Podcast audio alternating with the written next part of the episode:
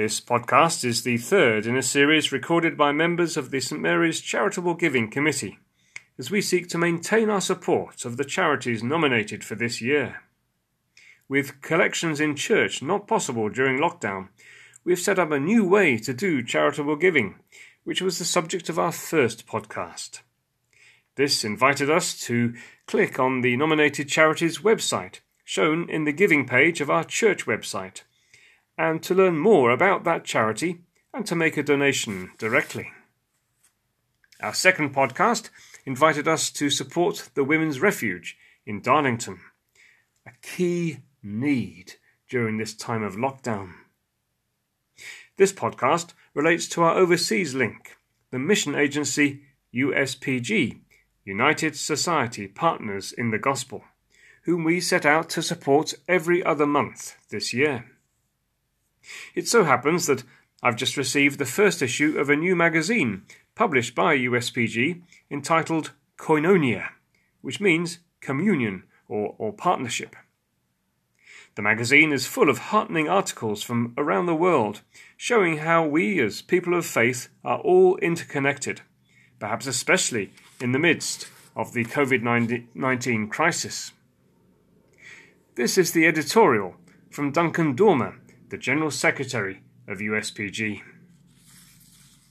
With tear stained face, we are writing to assure you of our solidarity and prayerful accompaniment as we read of the ravaging effect of the COVID 19 pandemic.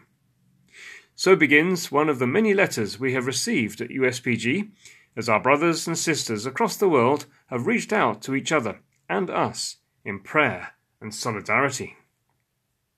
That letter was addressed to cherished partners. Cherished partners captures beautifully the New Testament idea of koinonia, which lies right at the heart of USPG's vocation and its engagement with the, local, with the global church. A deep fellowship, mutuality, togetherness, and partnership. Participants together in the deepening journey into the boundless love of God. So many of us right across the globe share the experience of being confined to our homes, whilst yearning to be in touch both with our global and local friends. It is difficult to imagine a more apt moment for ko- koinonia to be launched as the way in which we all keep informed of the life and activities of the Church of the Anglican Communion in the wide embrace of the USPG family.